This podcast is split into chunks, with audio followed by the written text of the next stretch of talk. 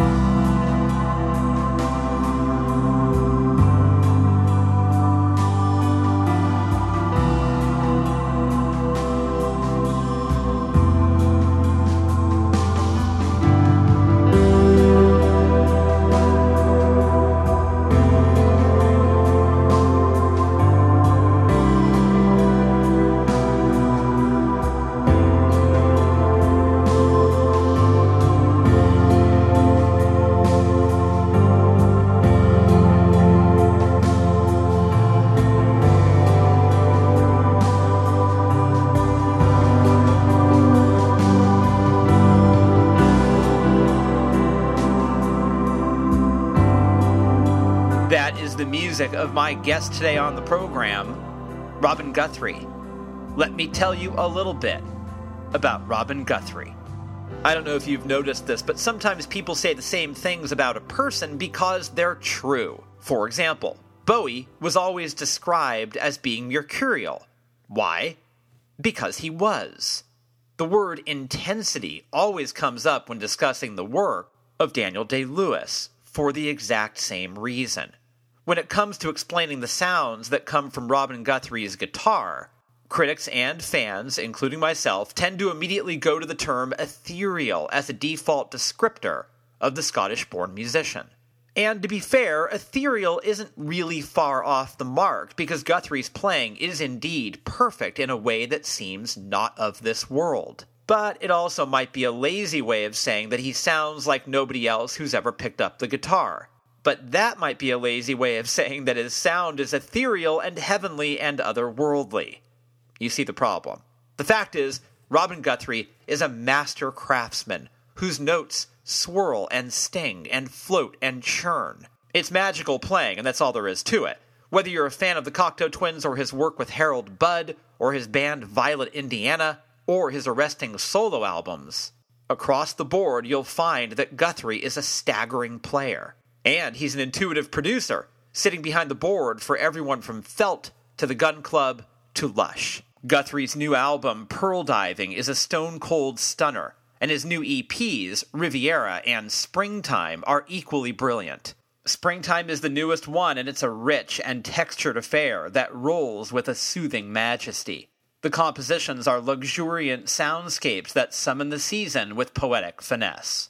When it comes to talking about Robin Guthrie, I could go on and on, and yeah, after a while, I'd probably use the word ethereal. So, I'm going to stop myself here and get right to it. Here's me and Robin Guthrie having a conversation right here on Stereo Embers, the podcast.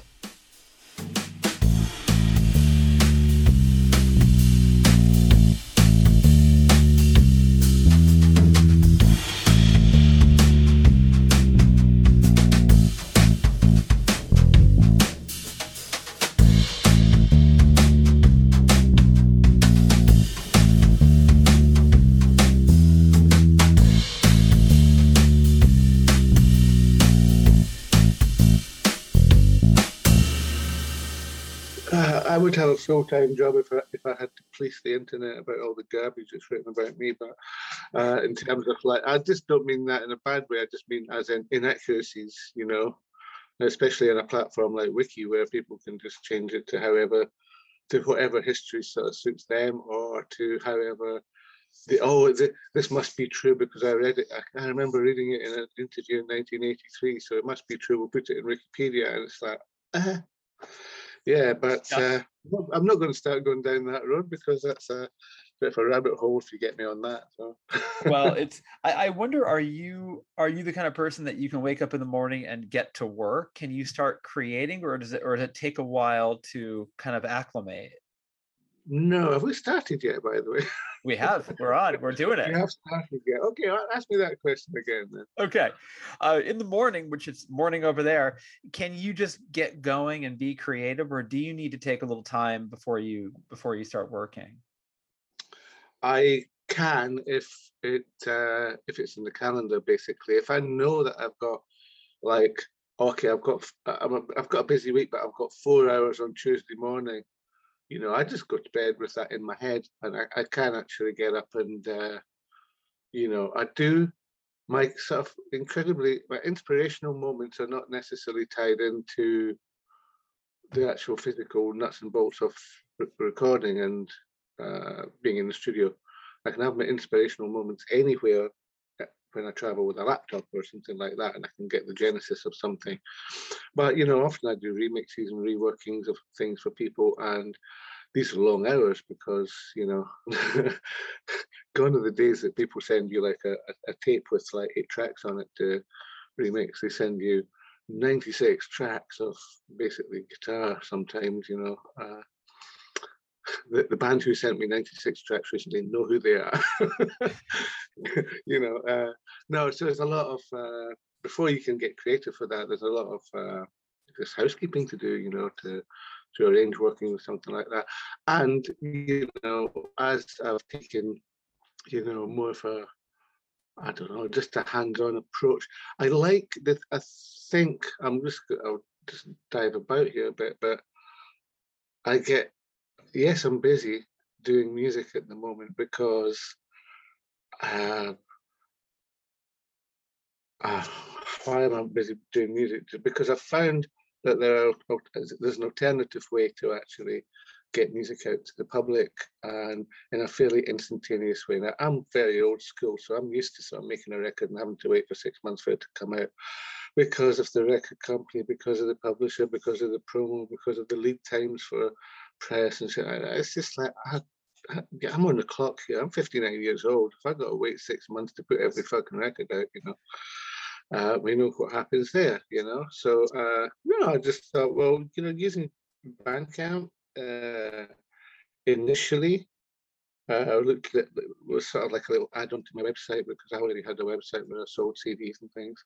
But I like kind of quite like the community part there, and the fact is that I can you know, I've not done this yet, but my intentions are to sort of get up in the morning and record a new song and post it in the evening, for instance, you know, just to see if I can do it, you know, just to try something different. It's like I'm not, you know, I'm starting to be able to travel and work elsewhere again, but, you know, for a couple of years I've been, you know, sort of fairly in the one place, which has already been a, that, that in itself was a, a new experience for writing uh, an album. Uh, because I usually go elsewhere to sort of write and create. I mean, if that elsewhere could be, it could be a hotel room with a laptop, or it could be the back of a camper van with a laptop, you know, and a guitar, you know, or it could be going to a really nice studio somewhere, or, you know, there's, there's lots of different ways that I can uh, influence uh, myself, you know, but this during during this pandemic, it's just really been. I've been in this room here that you can see my workroom behind, and uh, oh, that's oh, yeah. where I've been, you know, just doing it. But you know, my head is just full of, you know, it's overloaded with, you know, things that are interesting. I've got notebooks everywhere, and you know, uh, very much use, you know, language as well, and where I've been, you know, uh, as as I've probably mentioned elsewhere, you know, I'm not, I really haven't been, I've spent the most of my life not being a huge music fan or music follower. Uh, you know, certainly in my formative years when I was a teenager, I was, but, you know, then, you know, several years in the music industry and in the environment of, you know, how that whole machine works is enough to put you off you know, and to, specifically, I mean, you spend all day in the studio, you don't want to come home and listen to music. uh, I've taken that a little bit further because I just sort of, I always I get to the point where, you know, there's a sort of lazy thing in music journalism where everybody needs to tag you with, oh, it's like that, or oh, it's like that. Yeah. as a younger man, you know, uh, I just took that as if to say, "Oh, you think I'm copying them?" You know, you, you know. So it's like, "Oh, I'm not listening to that," I and I don't listen to these things, you know. But it's it's just convenient way for people to reference things. But I used to take it personally because I couldn't see beyond that. So you know, I kind of, you know, I I've always had a problem telling you where this music that I make comes from. You know, in terms of uh, musical, you know, bands or sort of artists or anything like that.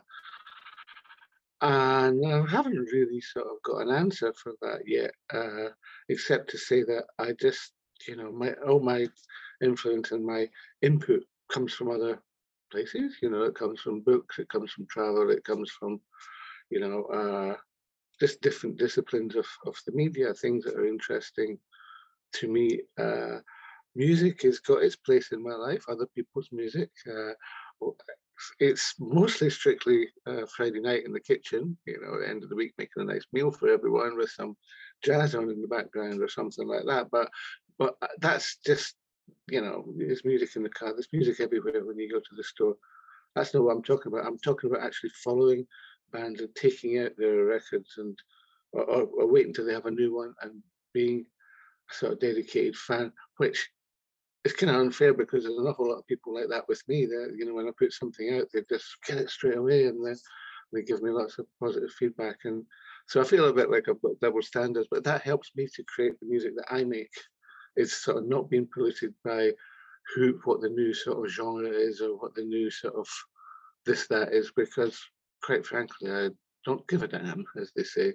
You know it's I don't it's like I, I don't understand it so why would I try to emulate it you know uh, right right and also it, it sort of not knowing where it comes from seems like it seems healthy not to know I don't think you have to. I'm okay. I'm I'm okay with that, but sometimes yeah. I feel like I need to defend that you know, because so uh, it can.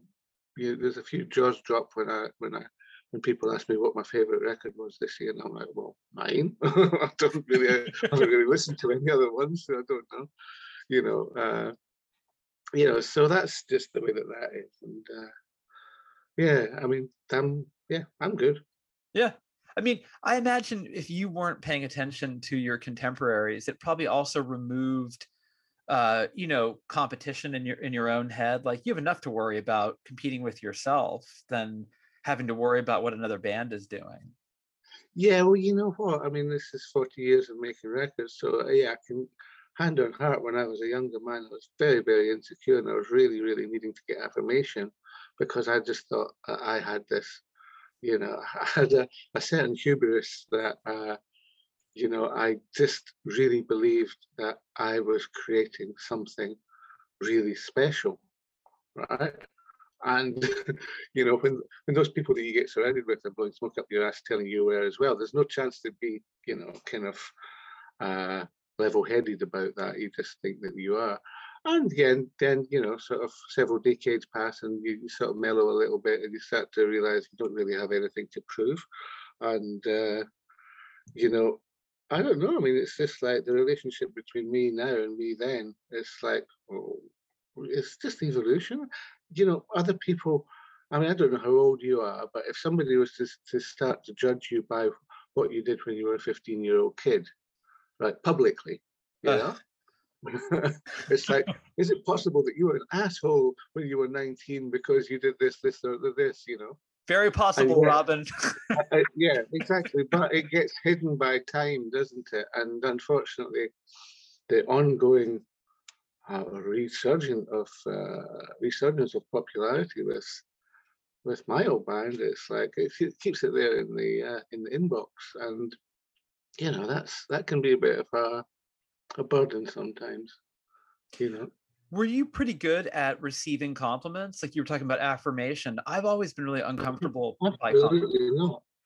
Yeah. Absolutely not. Right, I mean, right. You know, but but no, I mean this is again I'm talking about the younger I'm talking about 22 year old Robin, right? That could terrible at receiving compliments, but even worse if I didn't get them. right. You know what I mean?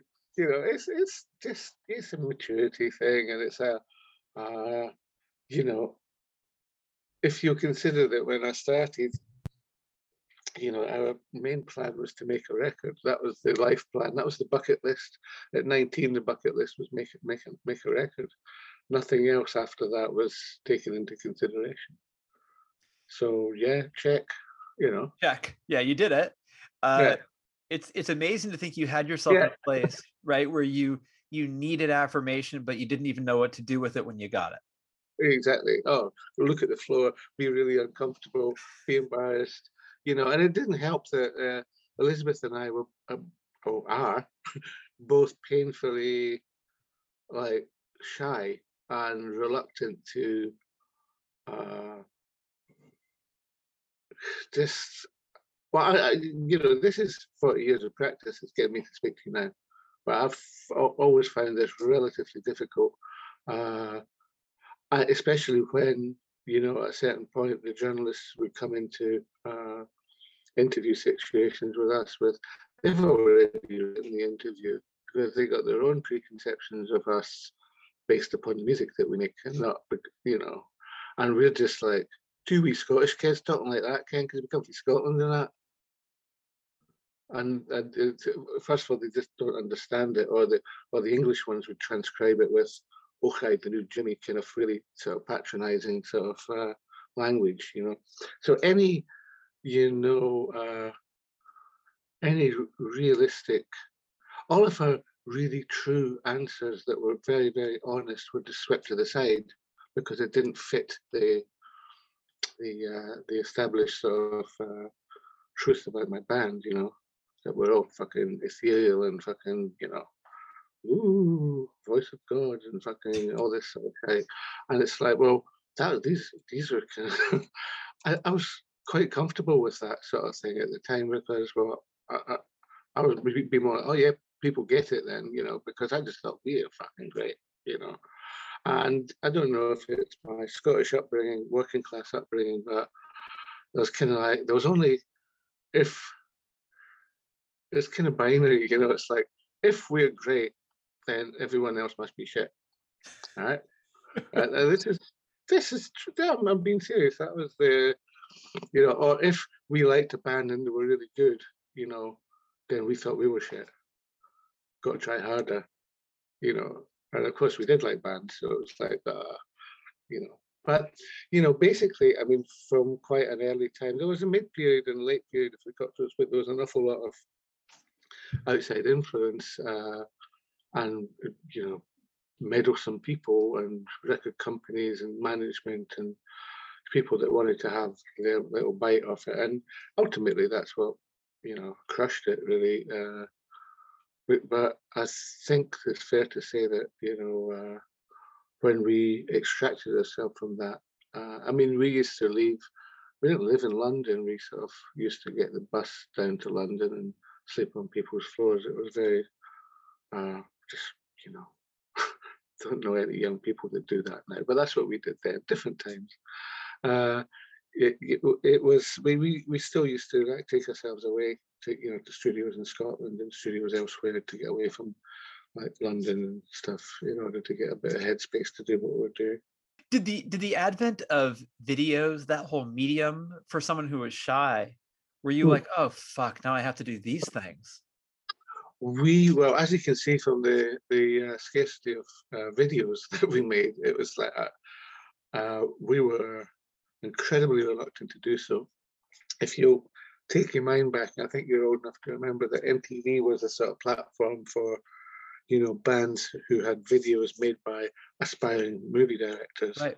or or directors who did commercials you know and there was a lot of acting of stories and things in the in the in, uh, post video killed radio style. You know, each little pop video was like, you know, the the guys in the bands were having to act and dress up, and you know, not fucking having that at all. So yeah, we just kind of basically refused, and we did a few video things. And the only uh, we said, well, if we can perform in them, then at least it's, you know, you're not going to get flavored by some random director who we don't know superimposing a storyboard onto our song, you know, thereby implying that we sort of condone that story and that's what the song's about. So no, we just no.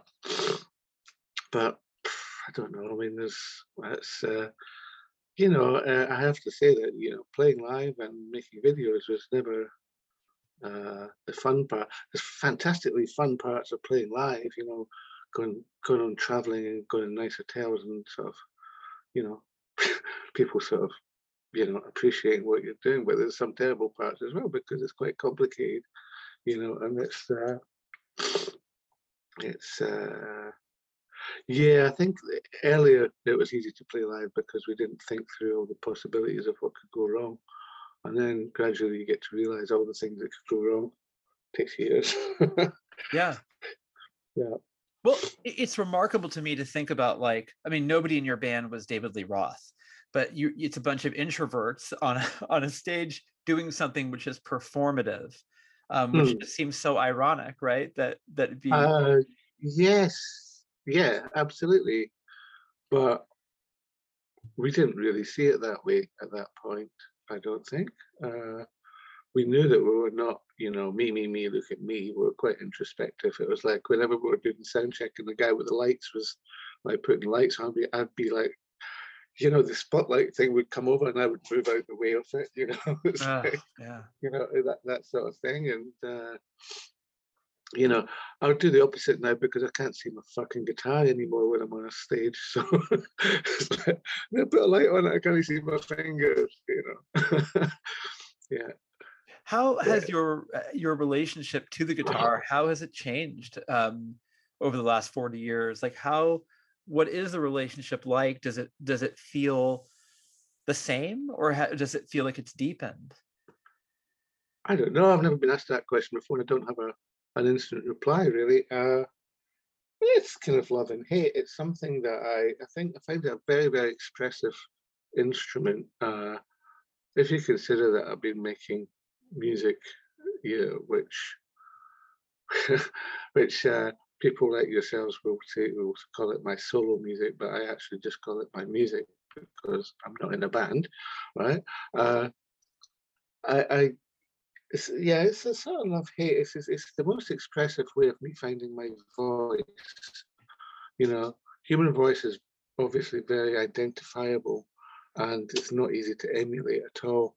Uh, guitar sounds in the last few years have become completely, totally easy to emulate. You only need a couple of thirty dollar pedals and a computer or whatever, and you can you can fairly much do me, but except you can't because you don't play the way that I do. People that try to do me know too much about music. You know, they're actually their their accomplishment as musicians is far too high, so they cut they approach the instrument in a different way. I approach the instrument in a way that kind of works for me. Uh, perhaps the same way a, a, vocalist would approach, you know, singing and the, the way they use their throat and things like that. It's uh, I have a very very different touch uh, and a very very different. I'm looking at the guitar here. That's why I'm, it's like uh, I'm looking at this thing. Yeah, I, I, sort of treat this thing in a different way from your regular guitar player who sort of bashes away at it, and you know. Uh, so yeah, no, that's that's what I do. But I also play the bass. I play the drums. I play piano. It's like, uh, and all of them, you know, uh, uh, all of them with a shocking lack of uh, uh, uh, traditional music skills. You know, uh, and you know, one could say, I mean, it could be this. No, there's more to me playing guitar than that. But in some ways, it's like having a mouse on a computer. It's like an input device it's a way that you know if you're you're writing a letter, you need a keyboard to input the data that you want to put in there. Right. And uh, when I'm working guitar sounds with effects and things like that, I just really am playing the effects more than playing the guitar. Right. And it's you know it's it's something I've said before, but I can't actually play guitar off like other people's music or different genres. I can't do that. Uh, I never, you know, as a, as a sort of 16 or 17 year old, I tried to, and my, my sort of buddies at the time that were all the same age trying to play guitar, they, they all nailed it, you know, they were all playing like Jimi Hendrix and shit. and I was like, I can't do this. I'm going to have to be a drummer or something. I said, I can't do this. I can't really do that. I, it's like, you know, so it's, uh, yeah, I kind of really wanted to be in a band for because you know at that time music fan and just really into it and thought this is a great thing to do. And you know immediately taking that uh,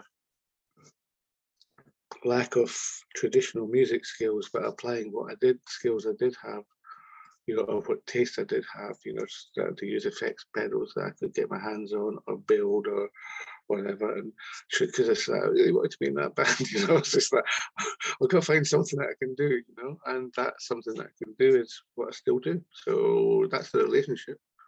Of, of all those instruments that you mentioned, which one do you think that you swing the freest on?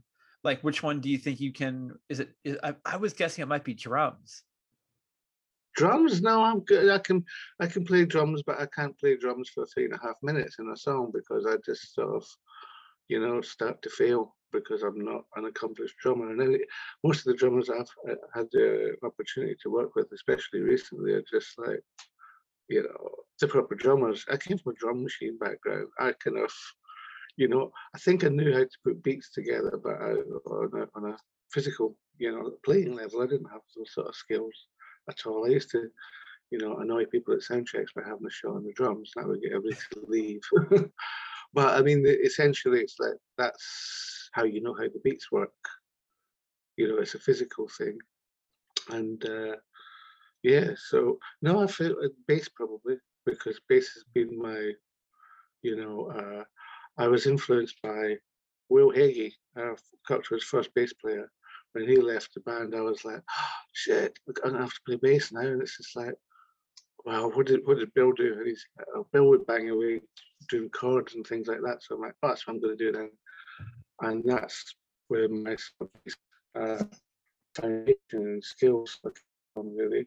Just starting like that, uh, you know, the the two chord thing, the chorus thing, the you know, using it as a melodic sort of thing. I think yeah, he influenced me because that was you know I hadn't really thought about listening to a bass player before, so that was and that was a guitar player, so I started to play like guitar.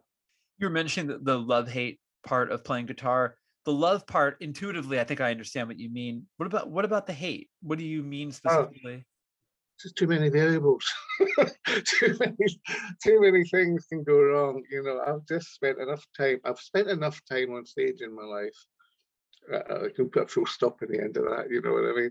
But no, but I've, I just realised that, the, especially in the last ten years, fifteen years, when I've been going out there trying to create some very, very complex music, just using me, a guitar, a, a looper, a drummer, and a bass player, right, and a computer to control all the effects. So this was my sort of thing that I was doing.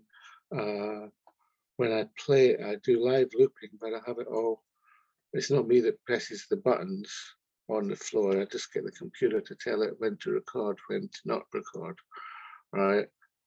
But then I need to make these incredibly long 16 bar loops. Now, if you're doing it and you like make a wrong note, you're going to hear it another five or six times in the song. So it's like, ah. Uh, but you know, that way, if I use the computer to make the length of the loops, I don't know if this makes sense to you, then I can play at the same tempo all the way through the song, and therefore I can build up all the effect and, and make it sound like me with the delays that are all perfectly synchronized. If I can't have synchronization like that, I don't really sound like me, because contrary to what well, some people think, I don't just sort of stick it to a big reverb and that's it. You know, it's it's not. It's a bit more. Uh, it's a bit more mathematical than that sometimes. You know, working out uh, working out how many milliseconds the delays should be. You know, if I'm if I'm playing at a certain tempo uh, mm. and making all that happen, uh, so that I don't, so that it sounds like there's three guitars playing at the same time, but really it's just me holding one note, sort of thing. You know, there's lots of that stuff. Smoke and mirrors. yeah. just uh, like, uh, but then that's again that's my way of coping with never really guess not. I make it sound negative. I'm coping with not being able to play the guitar properly. That allows me to play guitar with a different, a different way to other people playing it. I guess.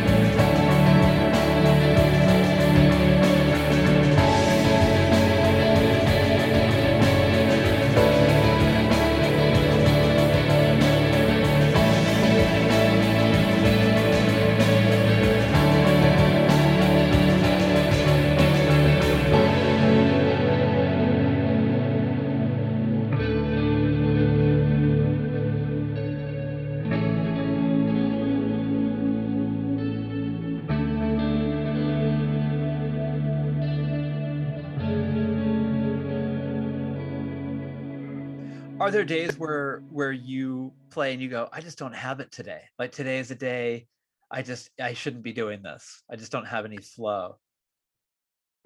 No not really. You know what i do is i work on a lot of music in parallel. So if i feel that i'm not finding something for one song i just start working on another song. Okay. studio is not really anywhere that i believe is worth spending a single minute in being negative. You know so you know, I've, I've, witnessed, you know, when I've been producing bands and things, you get these, uh, you know, this dispute between the bass player and the drummer, or, or between the band and the, the vocalist who wants the vocal, and all this sort of negativity going around. And, you know, I just tried to manage the session by getting the guys to focus on something else. Uh, let's stay in, in, you know, this is a creative place, so why bicker with each other? And, you know, it's, you know, that's kind of a, yeah, that's a sort of ingrained philosophy about studio for me. It is a very kind of positive. So if it ain't working, just go and do something else. Or if, if that piece of music's not working, go and do something else. Or move on. yeah. Yeah. When yeah. when you make your own music, is do you feel a kind of phantom limb from not being in a band? I mean, when you're doing stuff, it's just it's your music, it's just you. Um, mm-hmm. is there that sort of like the absence of a band or, the, or that sort of democracy of creativity do you do you kind of like no. that or just you don't have you don't feel that? I've never been in a band with democracy of creativity. No you know i've been in a band where i sat in the producer's chair and i made this all happen. Other people contrib- contributed but i made that happen. So i don't know that and i would say that in many ways uh, it's you know, it's of course it's a different uh, it's a different end result, you know, because when you work with other people, you have input which is really sort of uh, you know precious as well, you know. But my process of doing what I'm doing is really well, I would say that I started being like this really early, 1983, Head Over Heels, which was the first record that I, you know, uh, was able to get my hands on and actually play with. And I would say that it's just one constant, you know, uh, lineage since then for me. You know, I don't see my uh, music is incomplete because it doesn't have a vocalist on it or doesn't have other people performing on it at all. And it's not, it's, it's shockingly not new for me to be in the studio on my own doing things. Yeah, it's business as usual. Yeah, pretty much. Yeah. I um I love the new album and I and I it, what I love so much about it is that it feels so specifically the way it's sequenced like it really feels like there's a beginning a middle and an end and mm. i'm such a lyrically based person that for me to say that is like yeah. i mean i really picked up on this kind of thematic feel it's just sequenced perfectly to my to my ear you know thank you. um, that's, that's one of the more challenging parts in what i do and i think i became aware of sequencing records you know in the 80s when there was vinyl there was only vinyl or cassette. So you had this idea of side one side two. So i would have to sort of sequence the you know i guess when we were in the studio we could be playing things and go yeah this would make a great last track or something like that you know uh, but you got to do last track of side one you got to deliver something there that's going to make you want to put side two on. It's going to make you want to turn over. But also the constraints of vinyl meant, well, we can't have something that's too like quiet or pristine because it's going to sound shit as well. Mm. The closer you get to the center of the disc, the more distorted it is. So there's lots of parameters. And then when CD came along, you know, uh, vinyl was still what we were making records for because CD was a sort of side thing. It was a new thing. So for uh, Blue Bell Knoll and Head Over Heels, they were still sequenced with a vinyl sensibility. Uh, I sequence different now. You know, uh, I think it's a really, really important part of the process, uh, especially for instrumental music, because there's, you don't have the obvious clues of a singer banging down, you know, sort of like, you know, putting all this stuff out there, you know, for you to follow. It's a little bit more subtle than that, but uh, but definitely worth the reward, you know, uh, of, of of putting your head into it, you know. Uh, and yeah, I didn't I struggled a little bit with Pearldiving when I made Mockingbird Love. I had that just nailed straight away.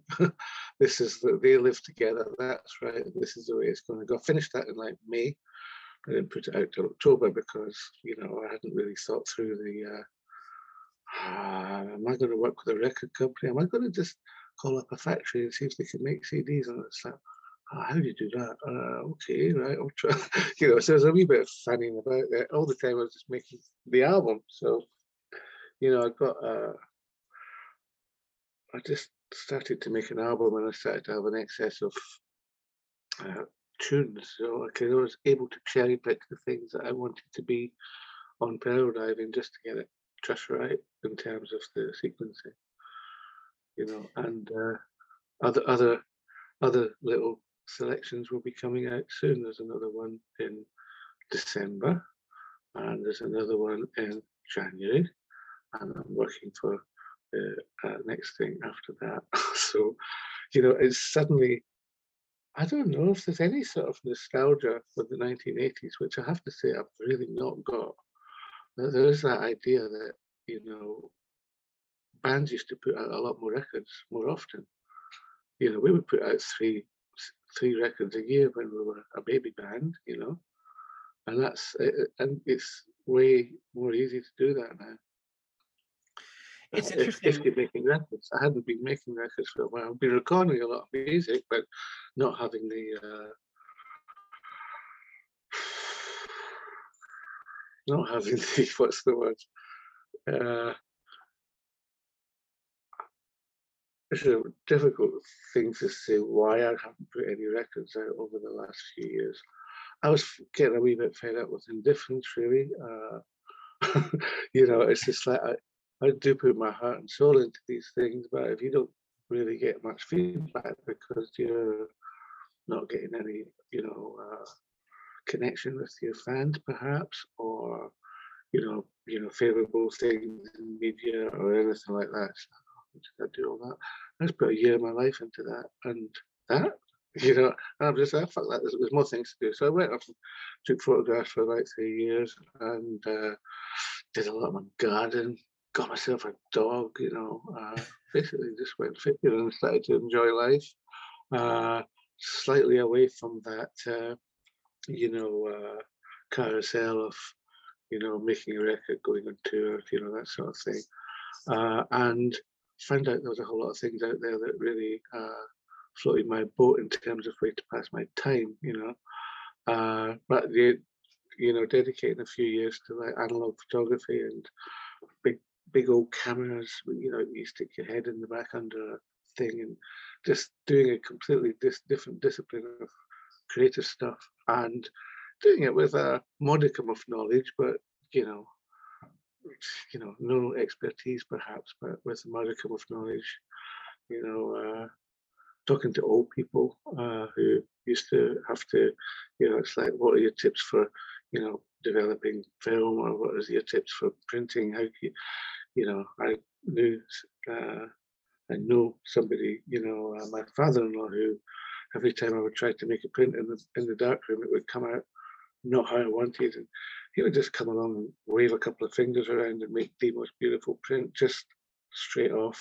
And it's just like, how do you do that? And he's like, well, maybe uh, I was a photographer for 50 years and I went to film school for like seven years. Uh, oh, right, okay, that would that that'll, that'll be why then, you know. And I'm just there going, hey, I'll have a go. I can do that. It's like, okay, yeah. So you know, this you know, it gives given me a lot of time just to appreciate, you know, that the uh, the creative flow, as it were, that you know, what comes out of me, whether it's doing my artwork for my records or whether it's making records, anything like that. It's really important that you don't. I don't break the flow. That I still do something creative, whether it's like, you know, you know, remodeling my house or you know, you just like hands-on stuff and getting something done.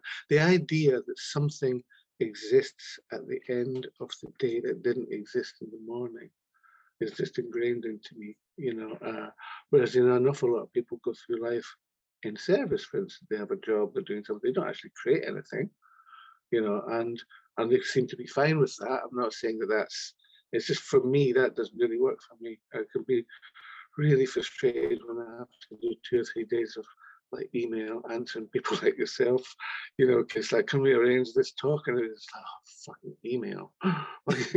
you know, and it's just like, like, you know, just call me. You know what I mean? It's just like, it's like, because things like that don't really, uh, don't float my boat, you know. Uh, we all have things. Uh, this I can do cooking, fantastic creative creative outlet. You know, answering email, not so. you know, that's uh, yeah. Or social media is a is a chore at best for me. Uh, yeah. You know, I, you know, just almost to the point of being a wee bit resentful because I was on the internet when there was only like six of us on the planet. You know what I mean? It was like the old days before the before the internet got democratized, and it was it was a nerdy, geeky thing. I loved that. that was so cool. And now uh, that's not a thing anymore. So I feel out of water with that. And you know, never being never being the most sociable person, it's just like, well, you know, I can't see the value in posting my lunch online. I really think it's a waste of fucking time. So but you know, got to bow to what people do, and you know what people hear about my records this way, and that's good. That's great. But it is like pulling teeth when I make a post. it's really, I just I look, I look at the little box for about half an hour. Go, what the fuck am I going to write? You know what I mean? yeah, it's yeah. like I I love doing the podcast, but promoting the podcast is a whole other mm. uh, job, which I I, I think yeah, I'm not yeah. very good at. You know. Um, yeah, well, that's yeah, we, have got that in common then. So. Yeah, I will say that you, you mentioned getting a dog. I, when I was taking care of my friend's dog for a month, I'm a writer. I would take the dog for a walk, Robin, and my brain totally mm. got wired a totally different way where I was like thinking about things I hadn't thought about before for my work. I don't know if you found walking the dog to be a good place. Absolutely, yeah. Yeah. This is uh yeah, my wife, uh, the family's always had dogs, but basically the, my wife has always been more of the dog carer. And uh, after the, the, last one of our dogs died, I just found uh, I, I'd, I'd, I'd moved into that sort of thing where I walk the dog at least once a day because exactly for what you just said, because it's like a little headspace, it's different. I can go out and talk to the dog, and the dog's not going to fucking shit talk me back. You know, that's this is really good. You know, I've got children, so you know, it's a nice change from that. Uh, and uh, yeah, it's just that's good. So after the dog died, I waited a couple of months, and then I, I got my I got a dog. I just make just decided, you know what, I'm going to get a dog because that would just give me more things to be responsible for. My, my kids are left home. you know, filling the filling the empty nest with a dog. Hope my kids don't listen to this. yeah, but there you go. but there you go no, I get it. I totally get it. No. I, I, for for you during the pandemic, when you were, did you find it to be a particularly fertile time for you, or was it just business as usual? It's the same stuff as always. No, no, no. I, I didn't really consider sort of like using this time to make music uh, until we're about a year into the pandemic. It was really after we lost Harold that I decided to. Uh, I got to just do something now. You know, it's like uh, I, I don't know. Maybe I just felt like yes, wake up call for me in my life as well. The fact that uh, you're not here forever. You know, and it's like, well, I've got a lot of stuff going on here. I can do this. Why not? Uh, so yeah, the first year of the pandemic, I, oh, my garden was fantastic.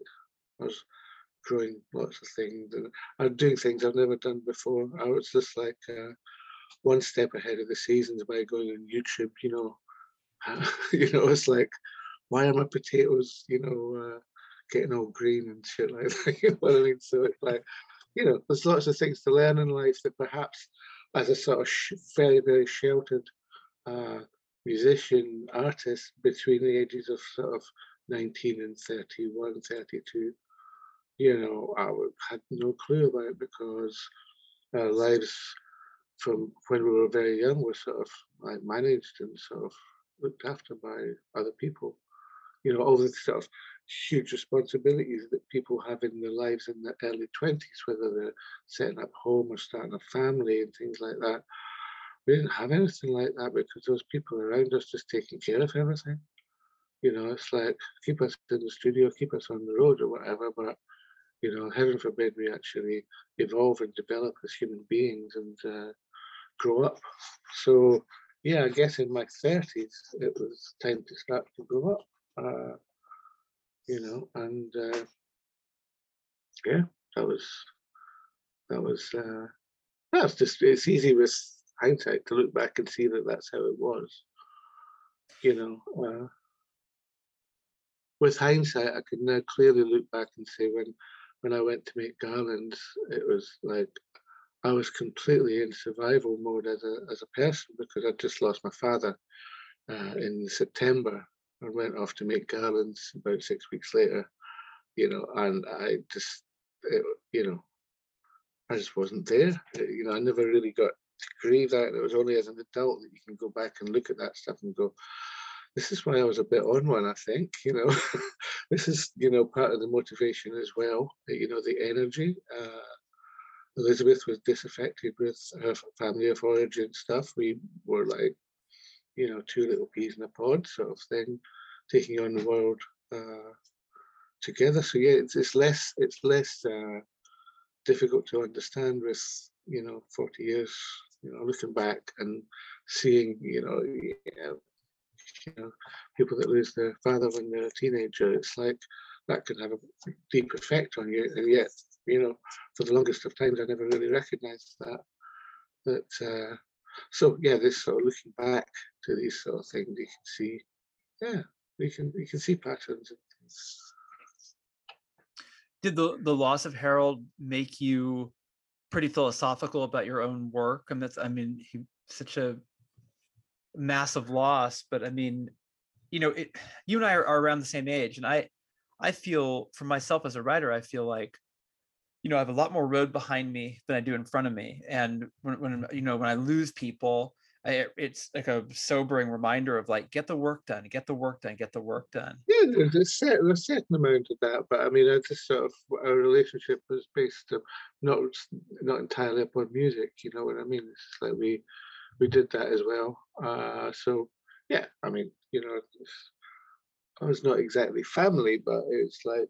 Uh, you know, so I, all I can say is, a, you know, lost a friend and buddy, you know, that kind of, I'll never go camping with Harold again. You know what I mean?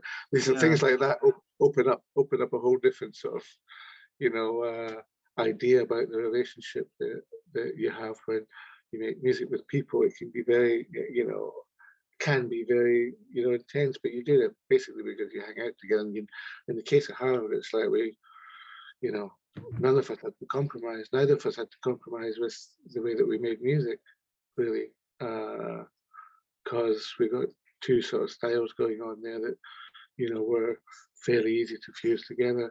Uh, you know, it, but a different thing again. But I don't know. Did it make me philosophical?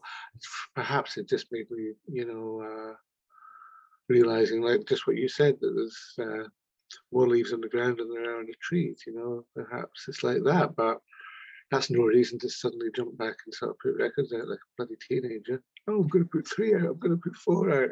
I don't know. That's just maybe just uh, maybe just because I don't want to be sort of uh, uh, defined by by my my neurosis. You know what I mean? And I don't want to be. You know, I have to say it's getting really. It's rather irritating to be defined, you know, to not have anything written about me without the words Cocteau Twins in it. You know, uh, that is somewhat, you know, to be defined by what you did 40 years ago.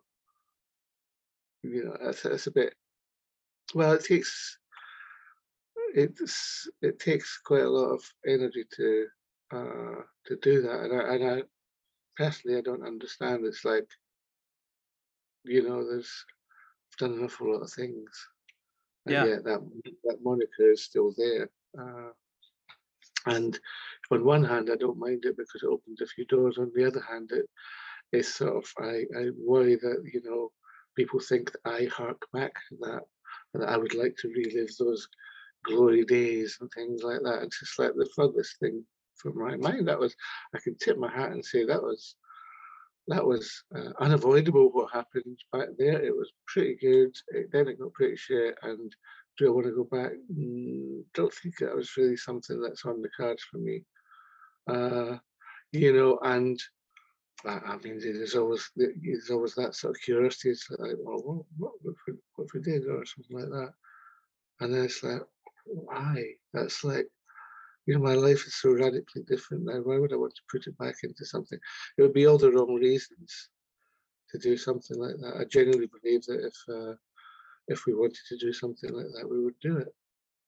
Well, I have a theory about that. I'll run by you. I think that people do that I don't think it has anything to do with you. I think it has to do with them, frozen in time, that your record came out at a pivotal time for them.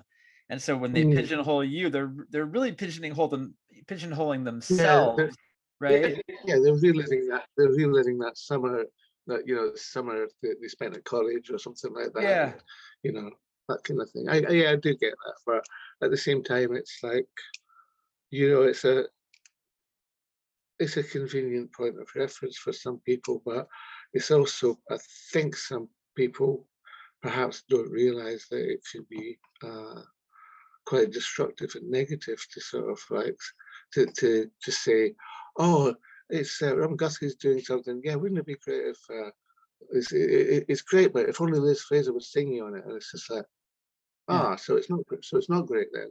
So it's not complete. It's not like a statement of me and what I'm all about. It's like something that's missing. And that's just something that I've had to learn to live with. And, uh, you know, it's, I think that it's not specifically Elizabeth and myself. I think it's basically anybody who does music along with any vocalist that they've worked with. Yeah. You know, it's not specifically that. I do believe it's probably always easier for the vocalist because that is where, where people sort of focus, you know because no matter what what she did, she couldn't get away from that spotlight. I would be sort of like over there, sort of standing out out the beam on stage, but she always had to be in it. So I guess people have different expectations of a, a, a vocalist, or or they see that the vocalist is the main thing going on. So that's all right.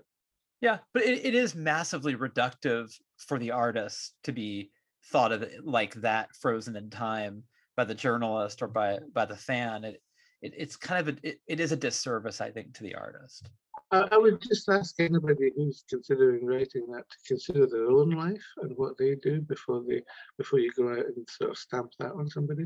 Yeah. You know, because it doesn't really listen for me, you know. Uh, it makes me you know, actually it does make me just want, want to not bother putting music out. You see, I don't need to put this music out. This is the, the other re- reason I came to over, over the last year. I've been looking at the music I've done over the last few years, looking at things that I don't know if you noticed on Bandcamp, I, I've been putting out these orphan tracks.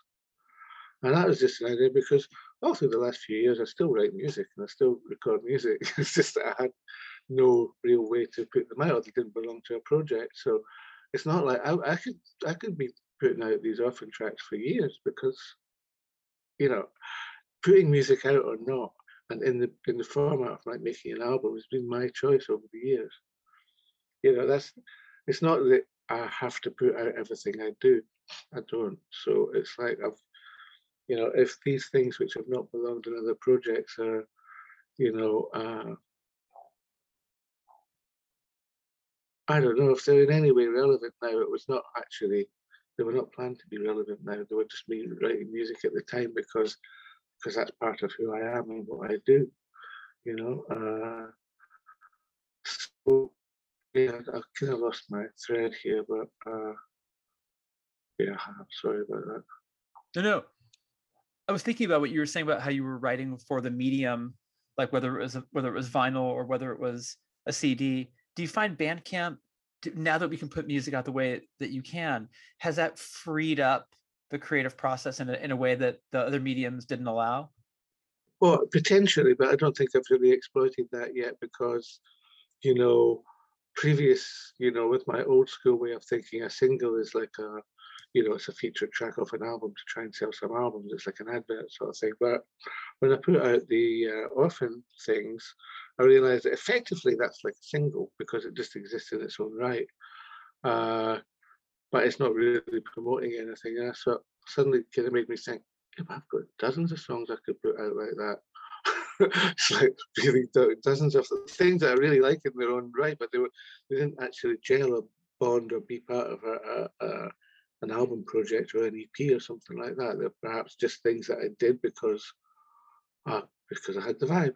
you know, it's just because yeah. I was somewhere and sort of created something that's just like, you know, they just you know, that, that I don't I'm not going to say that I'm not precious about my music because I am, but only up to a certain degree.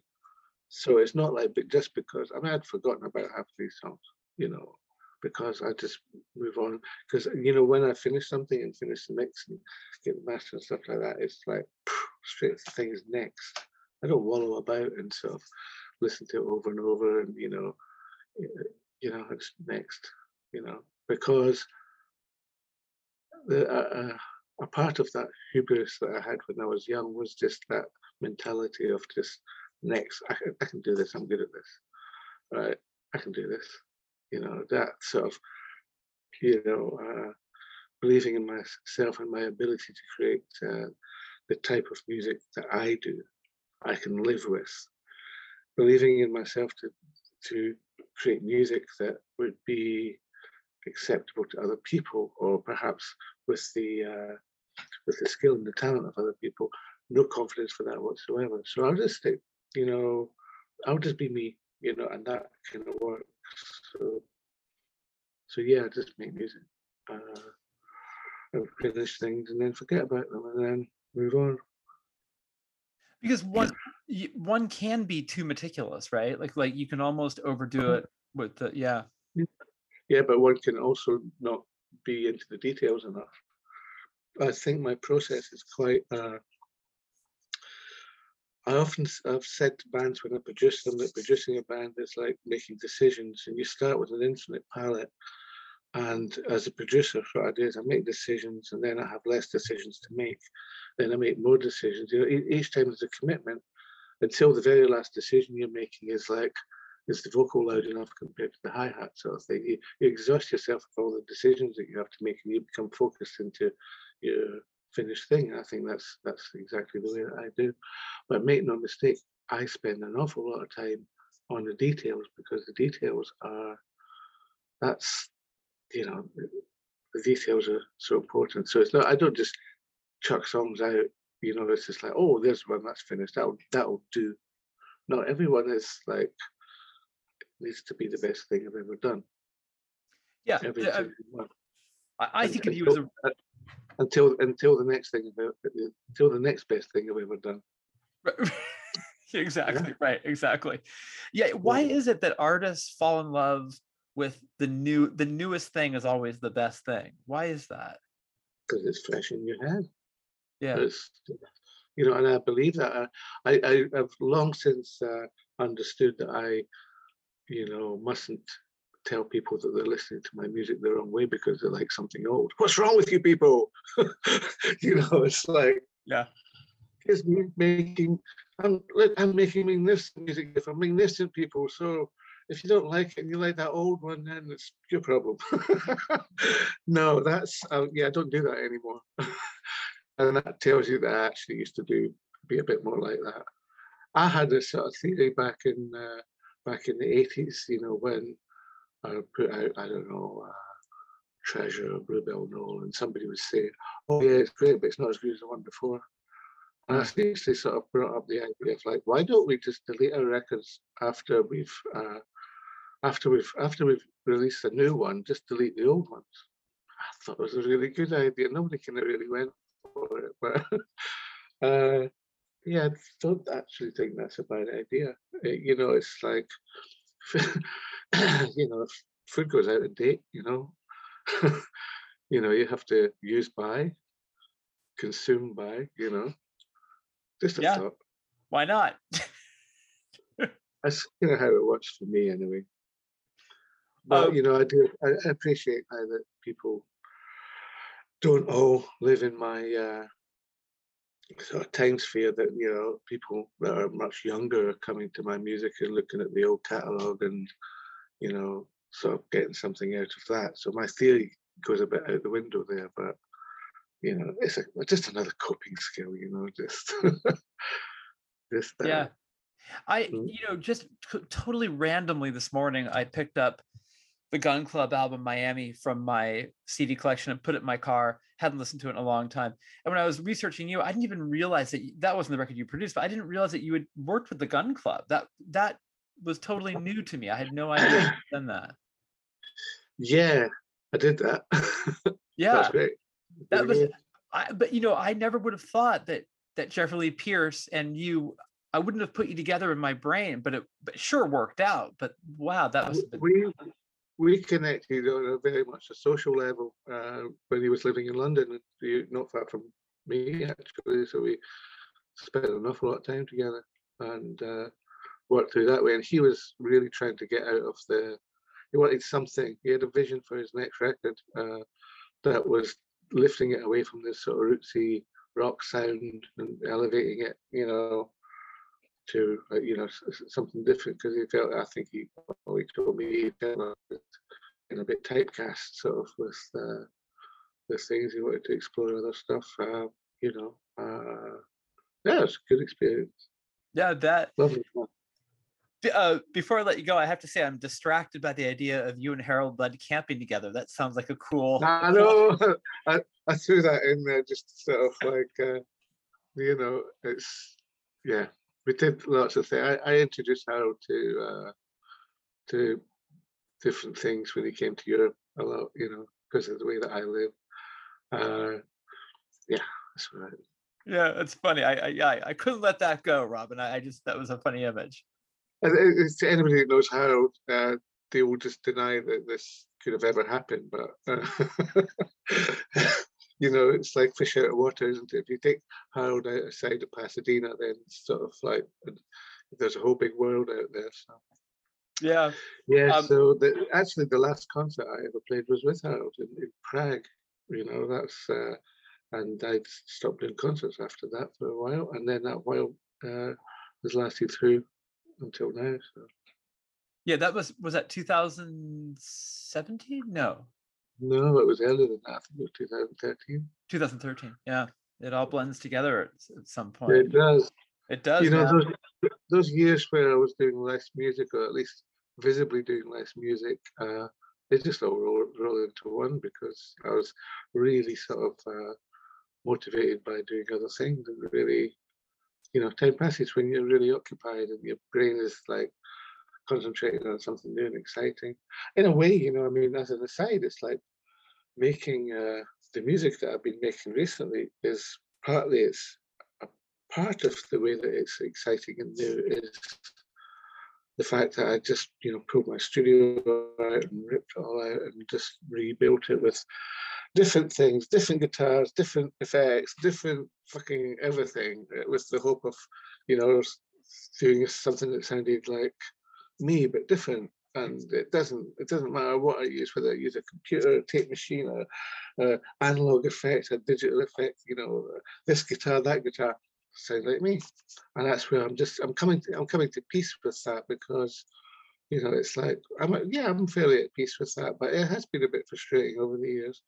I mean I think that you know as uh, as uninspiring as it sounds, you know my sort of uh, evolution through Cocteau Twins into where I am now. It's been, you know, changing the environment.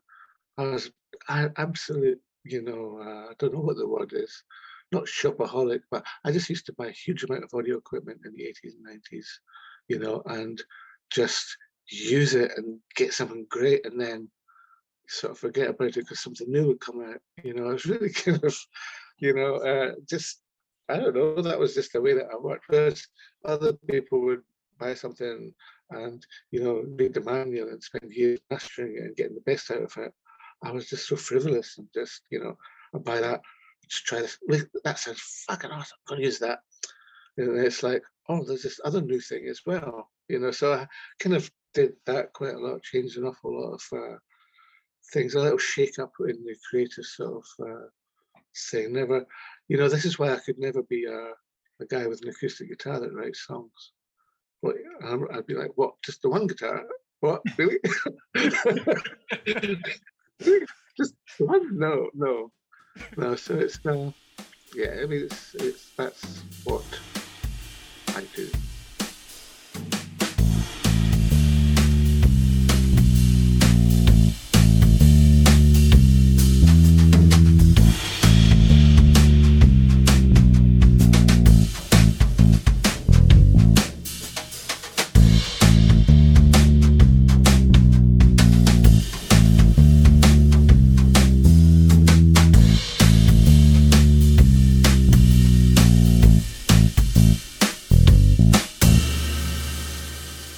Enjoyed that conversation. Robin Guthrie, what a nice guy.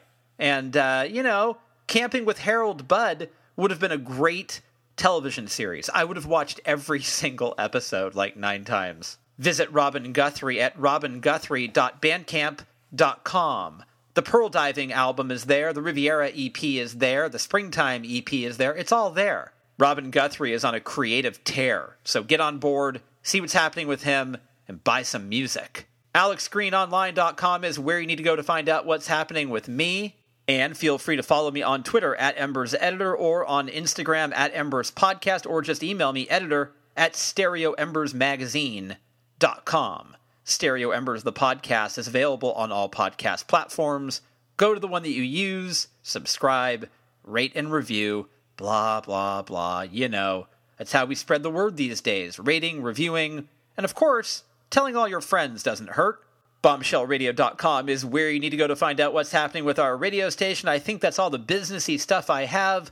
Let's close the show with a longer listen to Kino's Chance, taken from Robin Guthrie's Springtime EP. Enjoy it, and thank you as always for listening to Stereo Embers, the podcast, only right here on Bombshell Radio.